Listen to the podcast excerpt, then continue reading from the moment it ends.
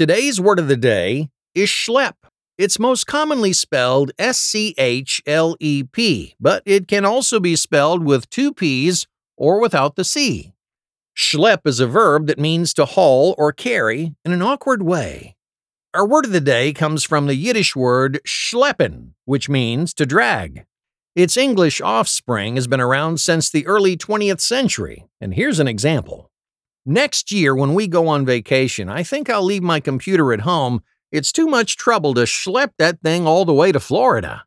Schlep is spelled S C H L E P, and sometimes S C H L E P P or S C H L E P.